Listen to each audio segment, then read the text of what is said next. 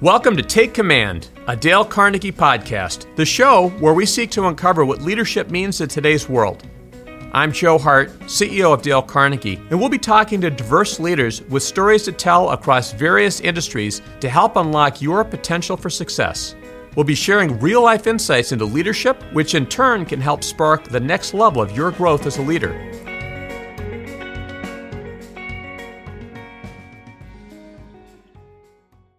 In his time as an executive, today's guest has weathered storms of change, gales of growth, and the ever shifting culture of the American workplace. We'll cover off on a wealth of his experiences, including his time at Toys R Us, Benjamin Moore Paint, and how one of his biggest mistakes and failures also became one of the most valuable lessons of his life. He reports directly to Warren Buffett and is a consultant for Berkshire Hathaway. I'm happy to welcome to the show Mike Searles. Pleasure to be here, Joe. Mike, I I, uh, I know that everyone is really excited to hear from you. You've had a, a, phenomenal career. Most recently, which you were the CEO of Benjamin Moore Paint, billion dollar uh, paint company, reporting to Warren Buffett directly. So I definitely want to ask you in a moment what what it's like to work with Warren Buffett. What is he like? But before I do, I know that you are today an in-house consultant for Berkshire Hathaway. You still report to Warren Buffett. Tell, tell, us what that means. Well, when I told Warren and Greg Abel, who's his number two vice chairman, that I was going back to California, he asked me if I would consider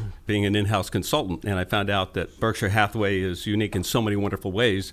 One of them is they really don't like outside consultants. And so what they have done is some of the CEOs who have reached maturity, uh, as we would say, right. are on a short list to be called upon by Berkshire Hathaway in the event that a company, one of 64, probably now 70 companies that Warren owns, needs some help in some way. And if our skill set fits, then we'll get a call and we'll go help. So you are on call to help other companies, other CEOs in the Berkshire Hathaway universe, 24 7. Wow. All right. And you're just getting started with that. I mean, how's that yep. going so far? Uh, the wonderful part about leaving Benjamin Moore is I left it in the hands of a, a wonderful CEO who had actually been with the company for 32 years. So having left that in good hands, and he's a young man that's got a long, bright future. And I was worried about what am I going to do? And so this is a wonderful transition. I get to spend time in California, and then uh, as assigned, I can travel around the country and maybe do some good for some others and still be part of the Berkshire family. Well, it's a, it's a great testament to you because I think your original intention was to retire, as yep. you said, and yep. and uh, it sounds like Warren Buffett said we can't let you do that. Well, and Greg Abel, his number two, was was very kind and asked me if I would be interested, and I said absolutely yes. Awesome. Tell us what is it like to work with, report to Warren Buffett.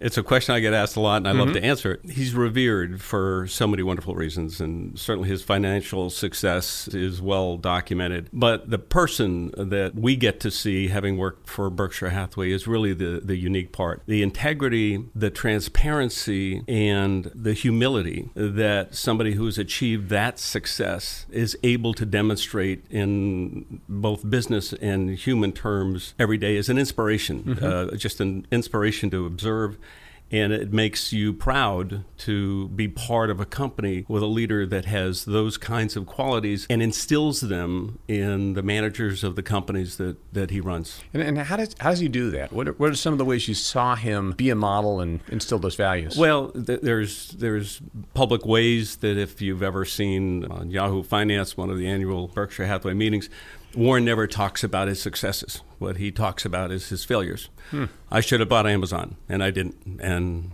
I was a fool. I missed it. I mean, here's a guy who's arguably the most successful investor of the 20th century, and he's talking about the things that he didn't do right. And that's an example for all of us. It's not about all the things we did right. What could I have done better? What could I have seen that I didn't see? So that's on the public side. And on the on the private side, the degree to which Warren works to enforce intellectual honesty, transparency, and integrity, and you've heard me quote a letter in a speech before about he sends each CEO each year a letter without going into all of the contents. The key point is the most important thing we have at Berkshire Hathaway is a reputation. We can afford to lose money, we can afford to lose a lot of money, but what we can't afford to do is lose one shred of our reputation. Mm-hmm. And if you see any activity that rises to that level, you call me, but you should should understand that if you have any question as to whether something might be a little questionable, you're better off walking away. There's plenty of money to be made by hitting the ball in the center of the court, and if it's close to the line, just assume it's out. So I've memorized this letter. I give a copy of it to every associate that ever joined the company, and it just talks to the importance of integrity and ethics and honesty and transparency in business. And if more companies operated like that, I think the world would be a better place. Well, it's phenomenal. And it started with Warren really having a zero tolerance policy zero for tolerance.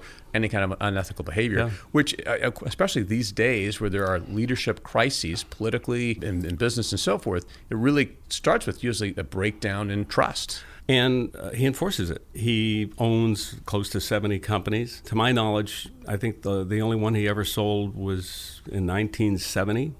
so he buys companies and he keeps them. He will turn CEOs, and I was the third CEO in 18 months. And the reason for the CEO's departures were not lack of performance in business. It was questionable performance on areas of transparency and integrity. And if he sees a hint of that, then then he acts on it. Mike, one of the things I want to ask you a little bit about, which I think you're touching on, is is culture and how to really build great cultures and, and the kind of advice you'd have for other people. But before I get into that, I mean, let's just back up about you. Uh, tell us a little bit about your, your background, how you got started in business. You've had really an illustrious career well, now that I'm approaching 71, I'm going to cut this really short, okay? Went to school in Vermont and got an affinity for retail because I paid my way through school by working in a ski shop. Knew I had an affinity for merchandising and selling and took a job in a department store, a small regional department store on the East Coast out of school and spent 12 years there and went from the trainee up to the president of the company in the course of 12 years. And it was at that point that I thought the world was perfect and nothing needed to change. And then I got a call from one of the mentors that were at the beginning of my life named Charles Lazarus, who was the founder of Toys R Us. And there's a story there that we probably don't have time for about an interview that should have never occurred. But you learned something from that. I, I did. I do did. You, want to share what you okay. learned because that, that could right. be valuable for, for really anyone in any stage of their career. You you really had a defining moment. Full full disclosure. One of the lessons I learned early in my career as a result of this was being prepared. And you never know what opportunity is going to come your way on what day of the week and you should always be prepared for what doors might open. And so I got called for an interview to meet the founder of Toys R Us during the glory days when they were the, the biggest gorilla in the jungle in the in the category killer process. Wasn't really interested in going to a toy store because I was a department store guy and that that was where the world began began and ended. And but I wanted to see what I was worth, so I went to the interview for entirely the wrong reason. And sat down on the 23rd floor of Korn Ferry, and in the course of five minutes, realized I was sitting with a genius. This is a guy who, in his era, was to retail what Jeff Bezos and Amazon are in, in our world today. Mm-hmm. He had taken a category killer approach and taken toys out of the department store and into, into his world. Well, make a long story short, he had opened one prototype store of a new concept called Kids R Us, which he was interviewing me for to be president and he said to me, "What did you think of the store?" Now the store was four miles from where I lived, and he knew that. He knew that it was right where you. Yep. And so I thought I could either try to fake this or I can be honest. And so I said, "Mr. Lazarus, I haven't seen the store." And his face turned red. He pushed himself back from the table, got up, left the room, and said, "Young man." This interview's over. Wow. And so I went home and told my wife that I had just lost the opportunity of a lifetime to learn from a genius, and I wasn't prepared. And it, it was a humiliating experience. And, the, and, for most people, that'd be the end of the story. That most people, that, that, would be the end of the story. Yes. I have a I have a wife who I credit for my success, who said, "Why don't you write him a letter?" I said, oh, "What good is a letter going to do?" And so she said, "Just write him a letter." So I wrote a letter that basically said, "I wasted your time. I realized too late that I was in the presence of greatness, and should we ever meet again, I'll know more about that prototype store than you do." And put it in the mail. And got a call two weeks later from the same recruiter who was thoroughly embarrassed by having put me in front of him the first time, who said to me, I don't know why he wants to see you, because clearly Charles had never told him about the letter, but he wants to meet you again. And then I was prepared.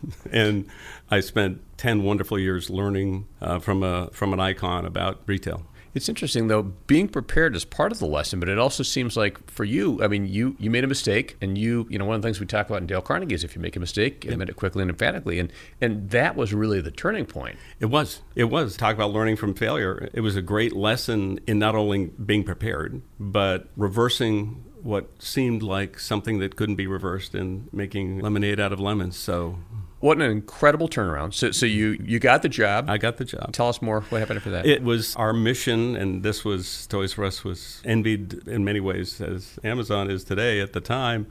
And my job was to build and do to children's apparel what Toys R Us had done to the toy business. And basically, the toy business was taken out of the department stores. And if you wanted a toy, you went to Toys R Us. So we were going to do in children's apparel what he did in toys. Now, the, the good news is that we had the benefit of seeing the model, but the challenge of growing from zero to 250 stores across the country, and these were not small shops. Is that what you did? 200, zero to 250? And, and they were 25 to 35,000 square foot stores. Wow. So these were these were large products, and we did it from zero. I mean, we we had three people when I when I started the company. And uh, we had our own floor in the Toys R Us building, and we had the support. Obviously, we had the bank of Toys R Us behind us, but both in execution and personnel and rollout, it was a challenge. So let me just a little digression, but but as you were growing from zero to 250 stores, absolutely incredible story. What's one thing that if you were to point to, how, how did you do that? What's one thing that we could take away from that process? It's a great question. I, I, don't have an easy answer. The only answer I, I can give you is that we put a team together. We had a vision because they had done it. So it wasn't like we were trying to invent a new concept that didn't work but we didn't know we couldn't do it. Is really, I think, the thing that drove us. We said, this is something that makes sense. We've seen it work in other areas. We can do it. The, the hardest part was really scaling up as quickly as we had to scale up. And we had to hire field people, we had to hire merchants, we had to hire finance and backroom people. And but it was absolutely, if you go back and you say, what's the what's the most fun you've ever had in retail?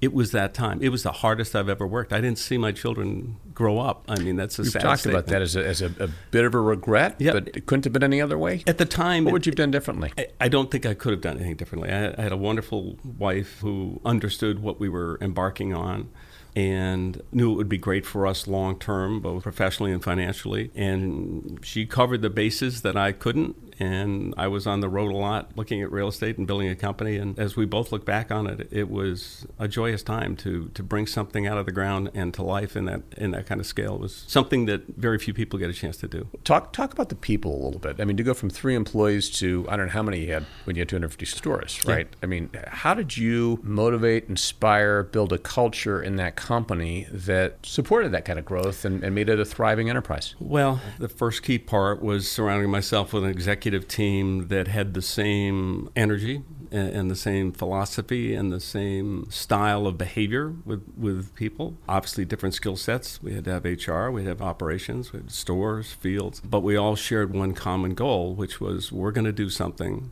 that hasn't been done. And that's a motivator that's rare. I mean, very few people get to do something that's never been done before. And it brought us together as a team. And when we started to enjoy success, we didn't have to recruit people. People were recruiting us to come and join the, the mm-hmm. fun.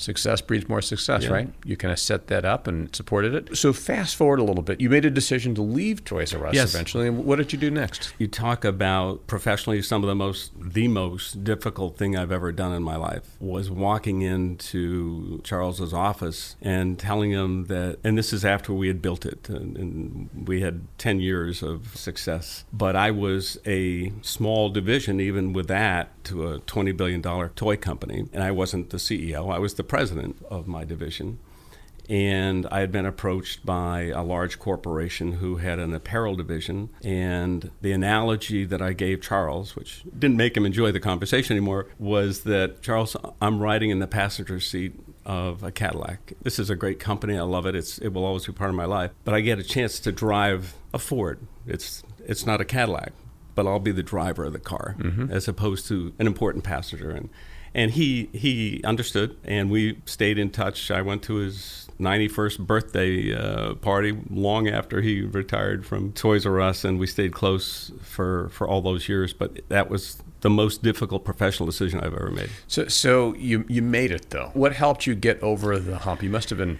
afraid in some sense. I, I was, that. yeah. I mean, I was. I looked around, and Toys R Us was such a wonderful company that they had they had people that stayed there for for life.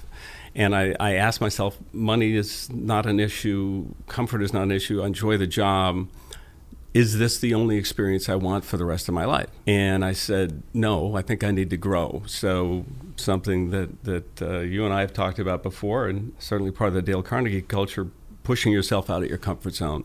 And I knew if I was going to grow that I had to get uncomfortable, and and I achieved that. Yeah. well, but that's true, though, right? I mean, there's a great quote that everything we want is on the other side of fear, right? I mean, we really have to confront our fears if yeah. we ever want to grow, and, and growth and comfort don't coexist. Yes. You know, so so fast forward us, if you will. So you took that job, everything went beautifully. I mean, how did that all work out, and what what happened next? Well, I knew I was stepping into a difficult situation, and they uh, had told me we were part of a U.S. shoe company, and they owned obviously a shoe operation. They owned LensCrafters, and they owned. Was this a turnaround by chance? Yeah, this was a turnaround. Okay. My, my division was a turnaround. LensCrafters was running wonderfully well, but the apparel division, which was a collection of 1,500 mall stores under different names that your mother would know uh, Casual Corner, Petite Sophisticates, Pappagallo, and, and a number of brands. And the apparel group was struggling. And my job when I was recruited was to come in and, and turn that, that group around. Unfortunately, in the end of my first year, we got approached by a hostile takeover from a, an Italian company who really wanted to buy the whole corporation just to get at LensCrafters because they were an optical company. And so, in the midst of my my dreams to turn around this uh, wonderful uh, apparel uh, collection of brands, we were purchased finally in a hostile turned friendly takeover. And the owner of the Italian firm, Signor Leonardo Del Vecchio, I'll never forget the day. He uh, flew into to my offices. We're located in uh, Enfield, Connecticut, and uh, he didn't speak English. And so my goal was to take my part of the business and try to go to Bain and, and leverage it into a management buyout because I knew that the acquiring company wanted to just get LensCrafters.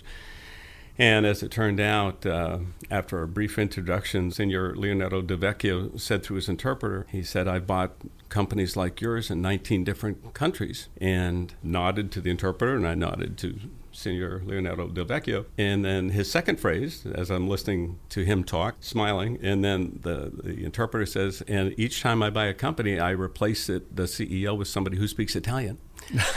and so uh, my my four years of Spanish really didn't work out well there, and so uh, that was uh, and they were very honorable in, in how the transition. But you were basically out of a position yeah. at that, that time. Yeah, yeah. His his he brought his son in uh, from Italy to run the company. So so you must. I mean, how, how did you feel at this point? I mean, you you left the Cadillac, you yeah. got into the Ford. Yeah. Now the Ford is you're you're, you're standing on the side of the road. Uh, financially, financially, uh, it was a windfall because the hostile takeover was more than generous to its shareholders. But personally and professionally, I, I felt regret and loss. It was a struggle.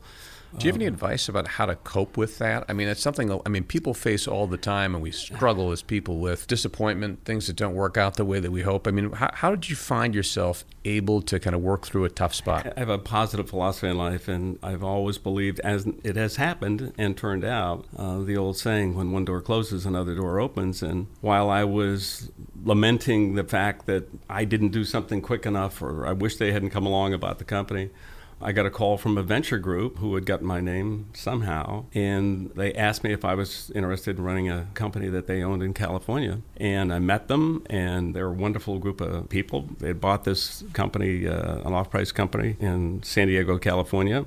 The negative was that we were very ensconced, and my kids were in seventh grade and ninth grade. And so the good news was I found an opportunity that was really exciting. It was in a place that I wanted to be but my, my children had to leave their school and their friends, and that was that was never easy. That's a tough tough situation. Yeah. Sure. One of the things that you talk about, I heard you speak to different groups, is you talk about learning from failure. Let's talk about that a little bit.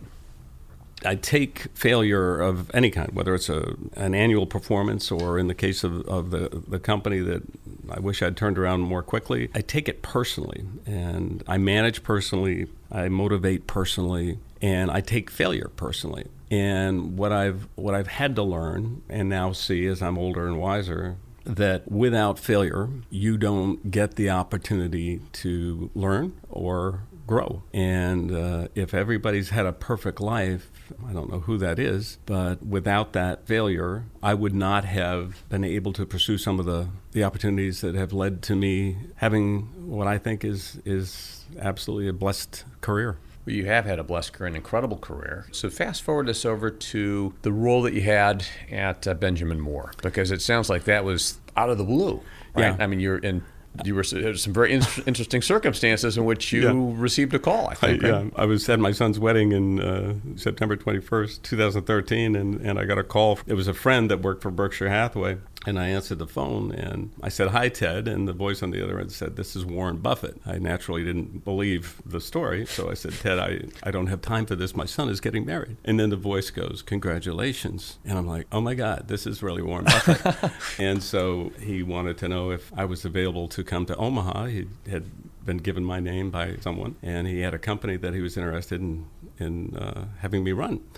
So I told my wife, and we were supposed to host a, a celebration for 250 people the next day as parents of the groom. And so my wife said, "Who was that on the phone?" I said, "It was Warren Buffett." And she said, "What does she want?" I said, "He wants me to come to Omaha tomorrow." And she said, "What did you say?" I said, "Absolutely, I'll be there." So I, I did not please my wife that day, I but I say, got that, to meet couldn't him. have gone over well. So, so you attended the wedding and then you. Got on a plane to Omaha. Wow. And and what was that first meeting like?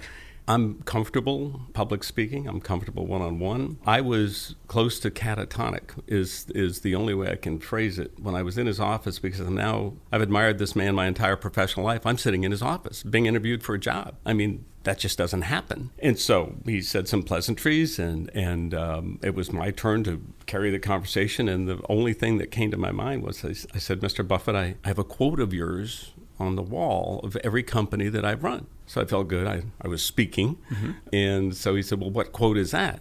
And I said, You were asked at an investor conference, How do you select the companies in which you invest Berkshire Hathaway's money? And he nodded and he said, What was my answer? And I said, Your answer, which I have framed, is that I buy companies that are so wonderful that even an idiot can run them because sooner or later one will. So we laughed, we, we talked, and the interview got more technical about the opportunity at Benjamin Moore, but I was walking into a situation where there were two presidents in the course of a year that came and went. So the biggest challenge I had when I when I walked in the door was I wasn't a paint guy, and there were two people that preceded me that had created some level of chaos inside the company, and, and so my job was to quiet that down. And, and how did you do that?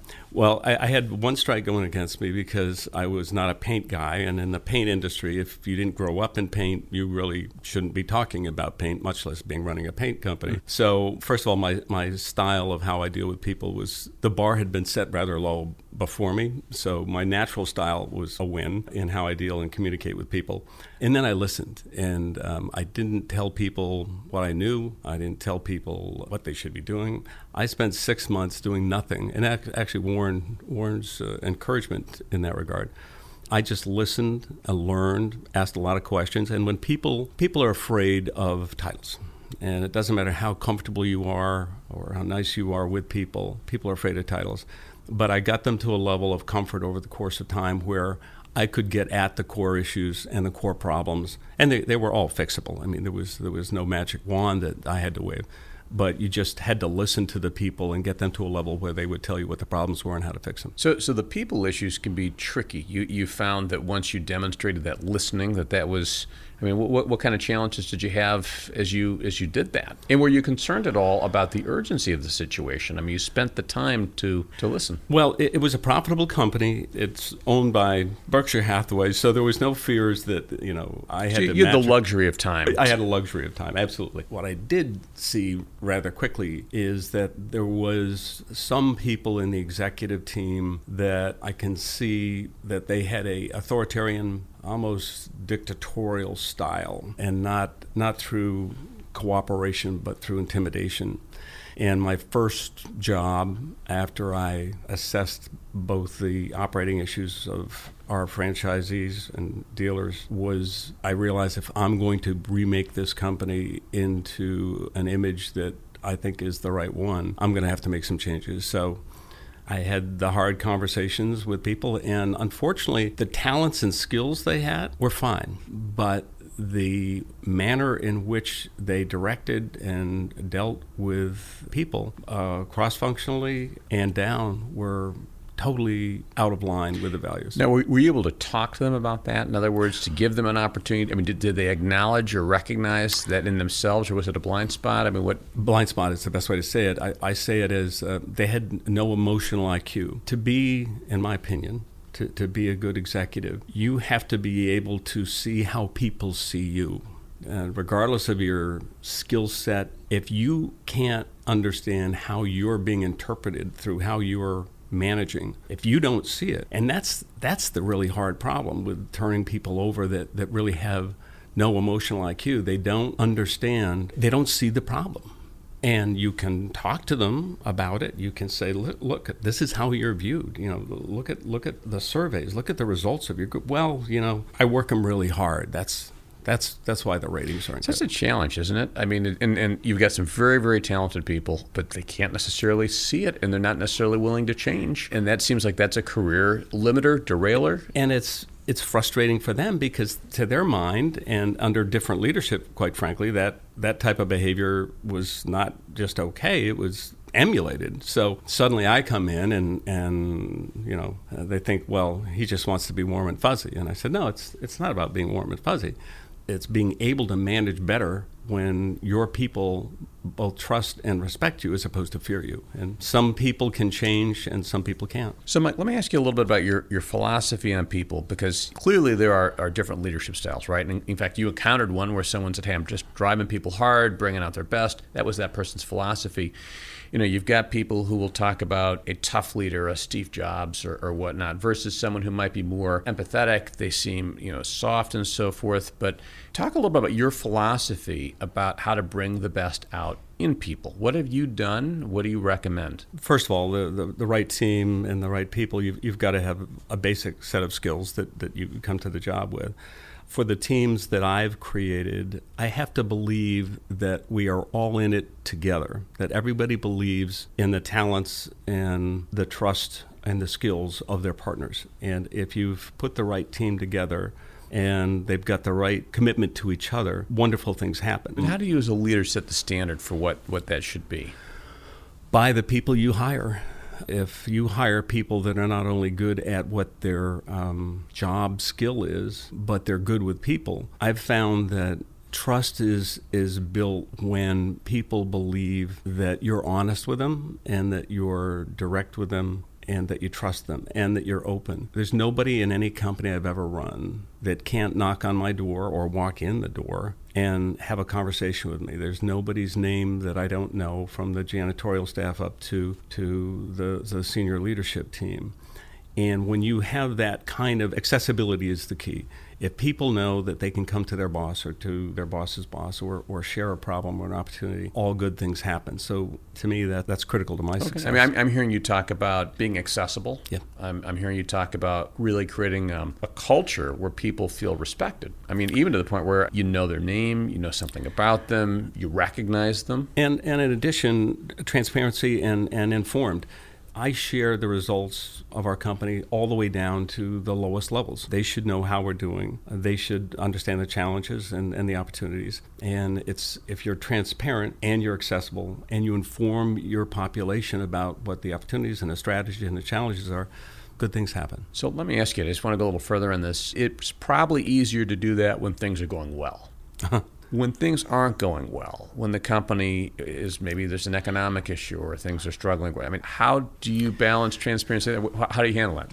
Well, here's the wonderful benefit. If you have an organization that you've got that kind of trust already set and people are, are cooperating in part of a team and they believe in their leaders and they want you to succeed when the hard times come and they always come it's like i look at it like an insurance policy i've invested myself our people have invested themselves in everybody in this company and when the chips are down, those people will do whatever it takes to right the ship or get through the challenge. So you, you can't just walk in and do that. You've got to build that credibility. You've got to build that insurance. So the day when that, that storm comes, and you say, I need you, they're going to be there. Yeah, I mean, so, so your advice right now to managers, CEOs, I mean, things are pretty good right now thank goodness, right? But yep. part of your advice is, I mean, both from an integrity standpoint, but also from a practical standpoint. I mean, this is a time to make sure that we're being open with people, building that foundation, building trust, yep. letting them know where they stand, being accessible. Absolutely, and and the storm will come, and and uh, they will rise to the challenge. That's awesome. So it's it's really even about being developing a competitive advantage. I mean, really through people. Now you've you've talked about culture is everything. Uh, speak a little bit more about that. Going back to the lessons from Warren, we all know that examples are, are set at the top. But if you ensure that the ethics and the values of the company are the, the, right ones, and certainly at Berkshire they are, if you ensure that that message goes down not just to the CEO and not just to the leadership team, but as I said, I give what I consider a one page statement that's a credo to live by from Warren Buffett to every new employee. And I say, if you stay with us a year, I hope you stay with us for your whole career. But if you stay with us for a year, take this with you to your next job because living by these values of honorableness, transparency, and the highest of ethics, you'll have a great career and a great life. Phenomenal advice. Do you meet with every single new employee? Absolutely. Day one. And, and, how many employees did you have at Benjamin Moore? Well, we had two different facilities, 201 and then 400 in our main office. So, so, so part of the, for lack of a better term, onboarding experience was yep. a meeting with you. Absolutely, one-on-one in the office, and to see, and uh, many of these are young kids that are beginning their career. Many of them are senior executives. But what's most fun is is when the young ones come in and it's their first real job, and they get to be in the office of the president and you see that you know that they're going to go home and they're going to sit down at the dinner table and they're going to say, you know what, I, I, just had a half hour conversation with the president of the company today. And that will stay with them for a very long time. And it sets a tone the day they walk in the, the door of the company. Well, it sets a tone for them. It also sets a tone about who you are because as the president, the CEO of that company, for you to make the time for every new yeah. employee, irrespective of all the other things that you've got going on, really says something about how you feel about people. It, I'd love to tell you it was it was a task, but it was a joy. Great. Well, Mike, thank you so much for uh, being with me today. It's been phenomenal. My pleasure. Uh, talking Joe. with you and you know, wishing you the best as always. Thanks very much, Joe. I hope you enjoyed this edition of Take Command, a Dale Carnegie podcast. This episode was recorded by Robin Berghaus and edited and mixed by Justin D. Wright of Seaplane Armada. Please consider rating this episode and subscribing to us on iTunes, Spotify, Stitcher, or wherever you get your podcasts.